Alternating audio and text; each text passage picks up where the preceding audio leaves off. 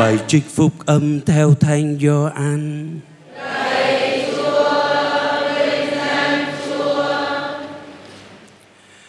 Vào buổi chiều ngày thứ nhất trong tuần, những cửa nhà các môn đề họp đều đóng kín vì sợ người Do Thái. Chúa Giêsu hiện đến đứng giữa các ông và nói: Bình an cho các con. Khi nói điều đó, người ban cho các ông xem tay và cạnh sườn người. Bây giờ các môn đề vui mừng vì xem thấy Chúa. Chúa Giêsu lại phán bảo các ông rằng: Bình an cho các con. Như cha đã sai thầy, thầy cũng sai các con. Nói thế rồi, người thổi hơi và phán bảo các ông: Các con hãy nhận lấy thánh thần các con tha tội cho ai thì tội người ấy được tha. Các con cầm tội ai thì tội người ấy bị cầm lại. Đó là lời chúa.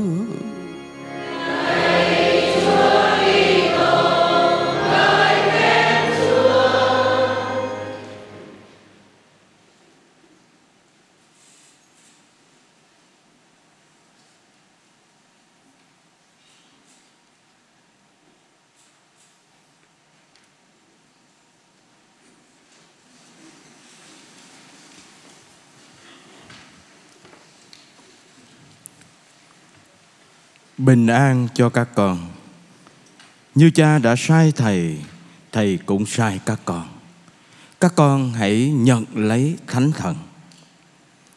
Kính thưa anh chị em, đó là lời của Chúa Giêsu phục sinh, nói với các môn đệ ngày xưa. Nhưng lúc này đây, trong cử hành thánh thể này, Chúa Giêsu phục sinh đang hiện diện với chúng ta. Và Ngài cũng đang nói lời ấy đối với chúng ta bình an cho các con. Như cha đã sai thầy thầy cũng sai các con. Hãy nhận lấy thánh thần thưa anh em, thật là ý nghĩa khi ngày lễ bổn mạng của cộng đoàn của anh chị em lại chọn vào ngày Chúa Thánh Thần hiện xuống, là ngày khai sinh hội thánh, là ngày mời gọi chúng ta về sứ vụ tông đồ được trao bàn Xin chia sẻ với anh chị em đôi chút để chúng ta suy nghĩ về bổn phận của chúng ta trong cuộc đời. Trước hết, ngồi ở trên cung thánh có rất nhiều đấng toàn là à, chuyên viên kinh thánh. Nên à, tôi sẽ không chia sẻ về kinh thánh mà chỉ chia sẻ một số cảm nghiệm. Đức tượng phụ Athenagoras nói không có Chúa Thánh Thần thì Thiên Chúa thật xa vời. Đức Kitô là chuyện đời xưa, tin mừng là chữ nghĩa chết. Hội thánh là một tổ chức bình thường, quyền bính là thống trị, truyền giáo là tuyên truyền. Việc thờ phượng chỉ gợi nhớ và hành và hành động của các ti tô hữu chỉ là đạo đức của người nô lệ. Câu nói ấy giúp cho chúng ta cảm nhận được tầm quan trọng của Chúa Thánh Thần trong lịch sử nhân loại và trong đời sống của giáo hội. Trong cựu ước, tiếng Latin spiritus nghĩa là hơi thở. và tự tưởng tượng nếu chúng ta bịt mũi lại xem coi chúng ta nín thở được bao nhiêu để có thể hiểu được sự cần thiết của Chúa Thánh Thần trong cuộc đời mình. Nếu không có tác động của Chúa Thánh Thần thánh hóa thì chúng ta sẽ chết về phần linh hồn, về phần thiên liêng. Ngay từ những trang đầu tiên của sách sáng thế ký, người ta đã thấy sự hiện diện của Chúa Thánh Thần. Cựu ước gọi Chúa Thánh Thần bằng các từ gió, hơi thở và nhấn mạnh đến việc sự sống con người hoàn toàn tùy thuộc vào Thiên Chúa. Và đó là điều rõ rệt. Chính Chúa Giêsu sau này Chúa cũng nói không có thầy các con không làm được gì. Nếu chúng ta không có Chúa, chắc chắn chúng ta sẽ hư không mà thôi. Cựu ước cũng cho chúng ta thấy thần khí hoạt động nên những người được Thiên Chúa tuyển chọn, các thủ lãnh, vua, tư tế và các ngôn sứ. Các ngài được sai đi. Trong Tân ước, Chúa Thánh Thần đã chuẩn bị cho Gioan Tẩy Giả đi trước để giới thiệu Đức Kitô cho dân chúng. Đây chiên Thiên Chúa, đây đấng xóa tội trần gian. Hay lời của Gioan nói tôi làm phép rửa cho anh em bằng nước nhưng có đấng quyền năng hơn tôi đang đến. Tôi không đáng cởi dây giày cho Ngài. Ngài sẽ làm phép rửa cho anh em Trong Chúa Thánh Thần và lửa. Và nếu dở Kinh Thánh Tân Ước, Thì chúng ta sẽ thấy rất nhiều nơi Cho thấy hoạt động của Chúa Thánh Thần. Chúa Thánh Thần đã chuẩn bị cho Đức Maria thụ thai con một Thiên Chúa, Đấng sẽ cứu dân khỏi tội. Chúa Thánh Thần đã tác động nơi tâm hồn mẹ Maria để mẹ hát lên bài ca tạ ơn, bài ca tuyệt diệu ngàn đời.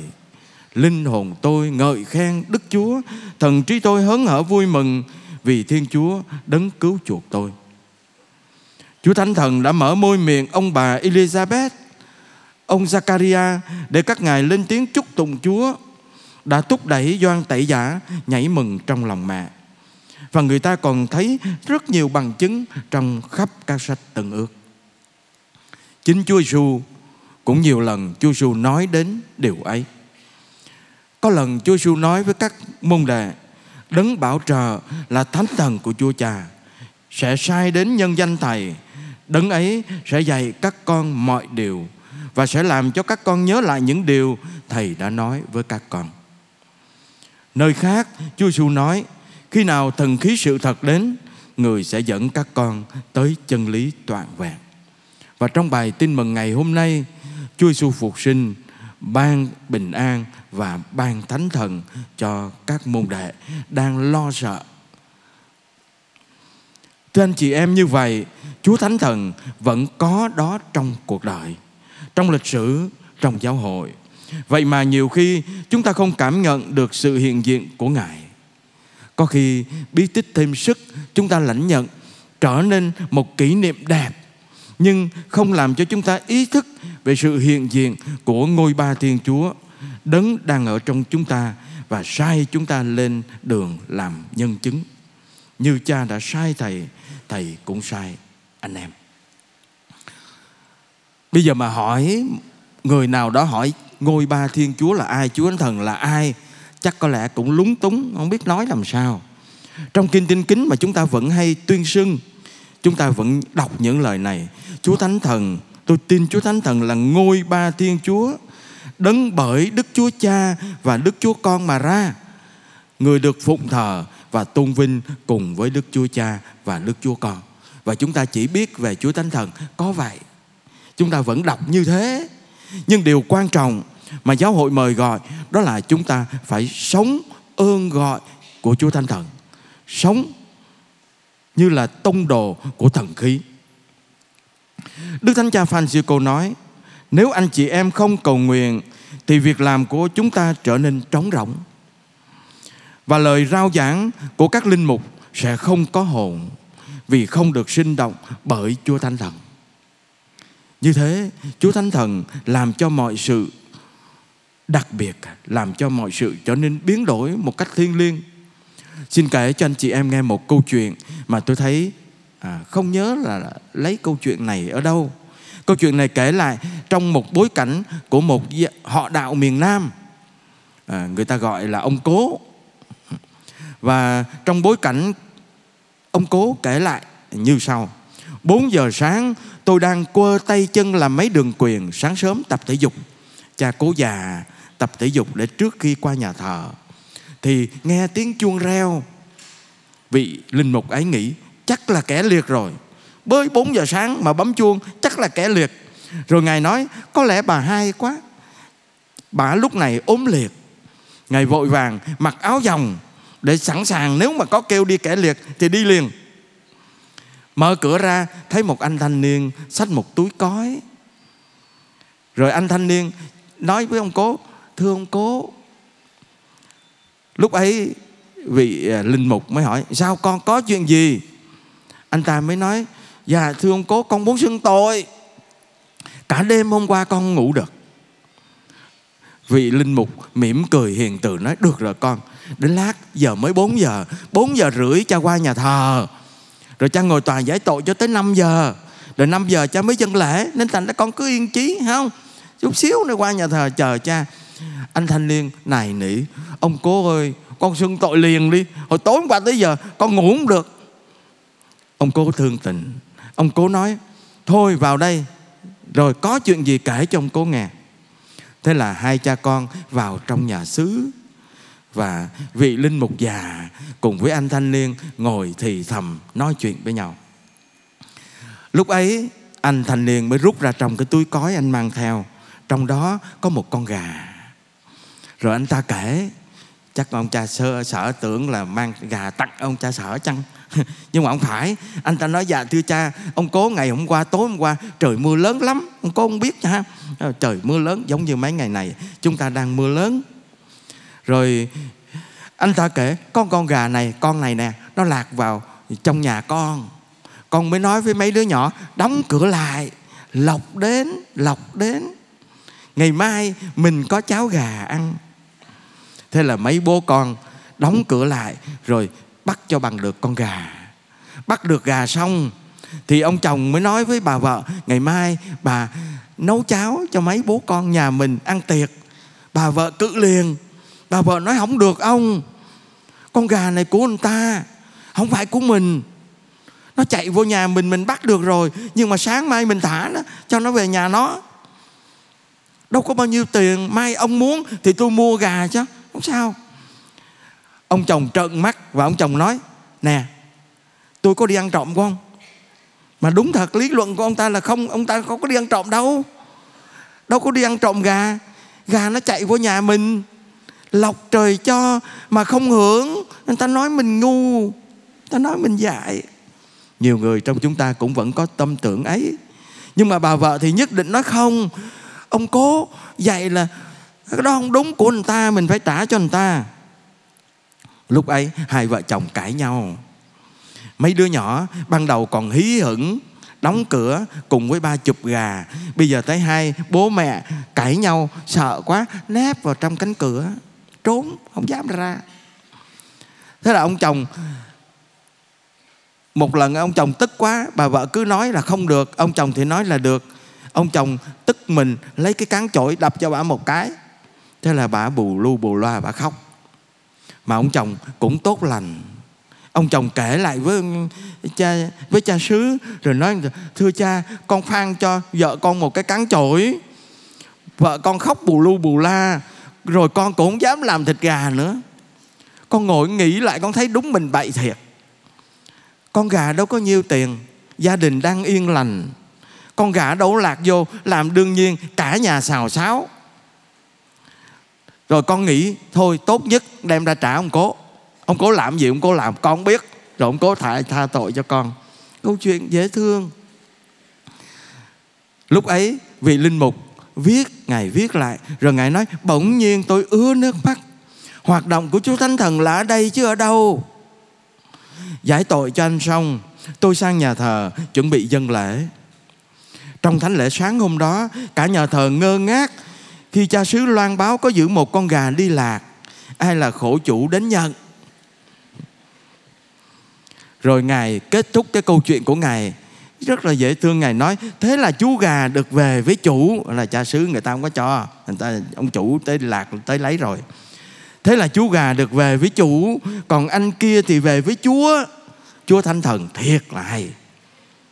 Câu chuyện dễ thương nhưng mà giúp cho chúng ta hiểu được sống theo ơn chúa thánh thần là như thế nào một linh mục sống theo ơn chúa thánh thần là để cho chúa hướng dẫn mình và chúng ta, thưa anh chị em, anh chị em cũng tin rằng lúc này chúa kitô hiện diện, phục sinh đang hiện diện với chúng ta và Ngài dùng môi miệng của một con người bất xứng để ngỏ lời với đoàn chiên của Ngài. Để củng cố đức tin cho đoàn chiên. Anh chị em, chúng ta tin như vậy. Và trong thánh lễ khi chúng ta dâng thì Chúa lại dùng môi miệng của một vị linh mục bất toàn, bất xứng để có thể đem nuôi dưỡng đoàn chiên qua mình và máu thánh Ngài.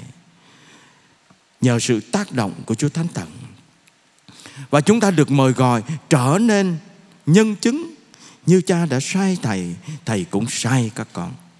Chúng ta được trở nên mời gọi trở nên chứng nhân của thần khí để sống tốt giống như trong câu chuyện nếu chúng ta làm sai biết sai sửa sai đó là sống theo chúa thánh thần dễ hiểu không có gì khó chỉ có điều có khi chúng ta vẫn biết như thế nhưng có khi chúng ta không sống theo Chúa Thánh Thần hướng dẫn.